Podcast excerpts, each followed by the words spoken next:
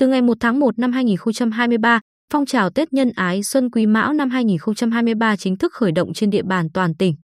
Đạt mục tiêu phấn đấu chăm lo, hỗ trợ cho 40.000 người nghèo, người có hoàn cảnh khó khăn, người dễ bị tổn thương với tổng giá trị khoảng 16 tỷ đồng. Các cấp hội chữ thập đỏ của tỉnh đang nỗ lực vận động nguồn lực và sáng tạo, linh hoạt nhiều hình thức trao, tặng đến tận tay người nhận.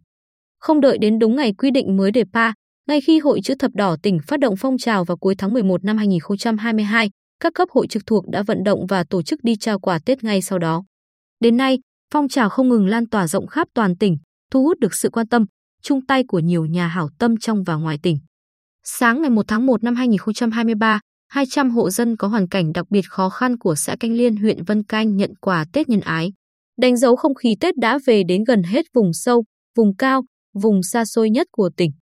Trước đó, ngày 29 tháng 12, đoàn thiện nguyện gồm 30 nhà hảo tâm đến từ Hội cổ động viên bóng đá Phú Tài, nhóm nhà hảo tâm chợ đêm Quy Nhơn, nhóm dung Vespa Quy Nhơn và chi hội bảo trợ bệnh nhân nghèo SOS 77 Bình Định, công ty trách nhiệm hữu hạn Thành Khang. Xuất phát từ thành phố Quy Nhơn về xã An Toàn huyện An Lão tặng 200 xuất quà Tết nhân ái cho hộ dân khó khăn cùng 114 xuất quà dành cho trẻ em.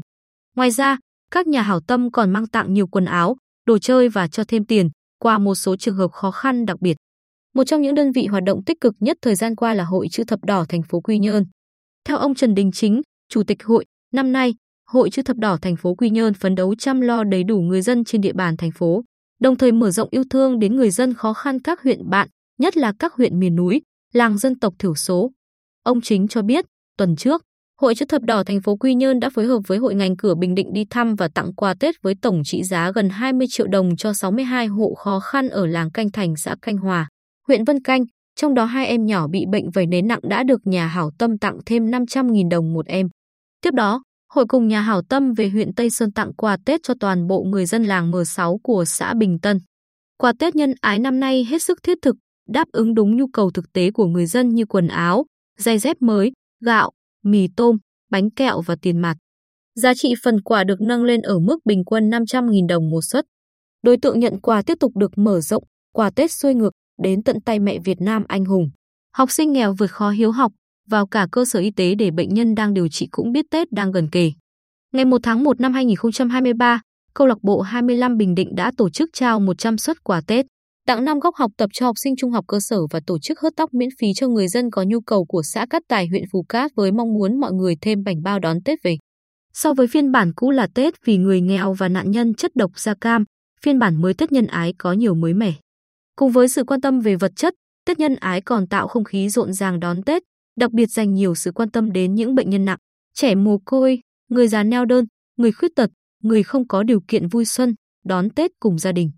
Trong lần đầu tổ chức, mặc dù không được Trung ương Hội Chữ Thập Đỏ Việt Nam chọn làm điểm, Hội Chữ Thập Đỏ tỉnh vẫn quyết tâm triển khai thật thành công phiên bản mới này.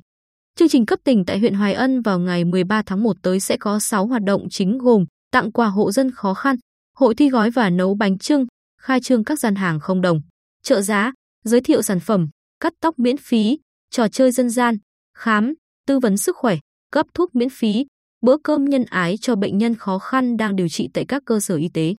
Chủ tịch Hội chữ thập đỏ tỉnh Hà Văn Cát cho hay, chương trình cấp tỉnh là mô hình mẫu để các huyện, thị, thành hội đến dự, tham khảo, học hỏi. Do là năm đầu tiên còn nhiều bỡ ngỡ. Hội chữ thập đỏ tỉnh không yêu cầu các cấp hội trực thuộc thực hiện hết 6 hoạt động mà tùy tình hình thực tế chọn lựa những hoạt động phù hợp, miễn sao thiết thực và hiệu quả.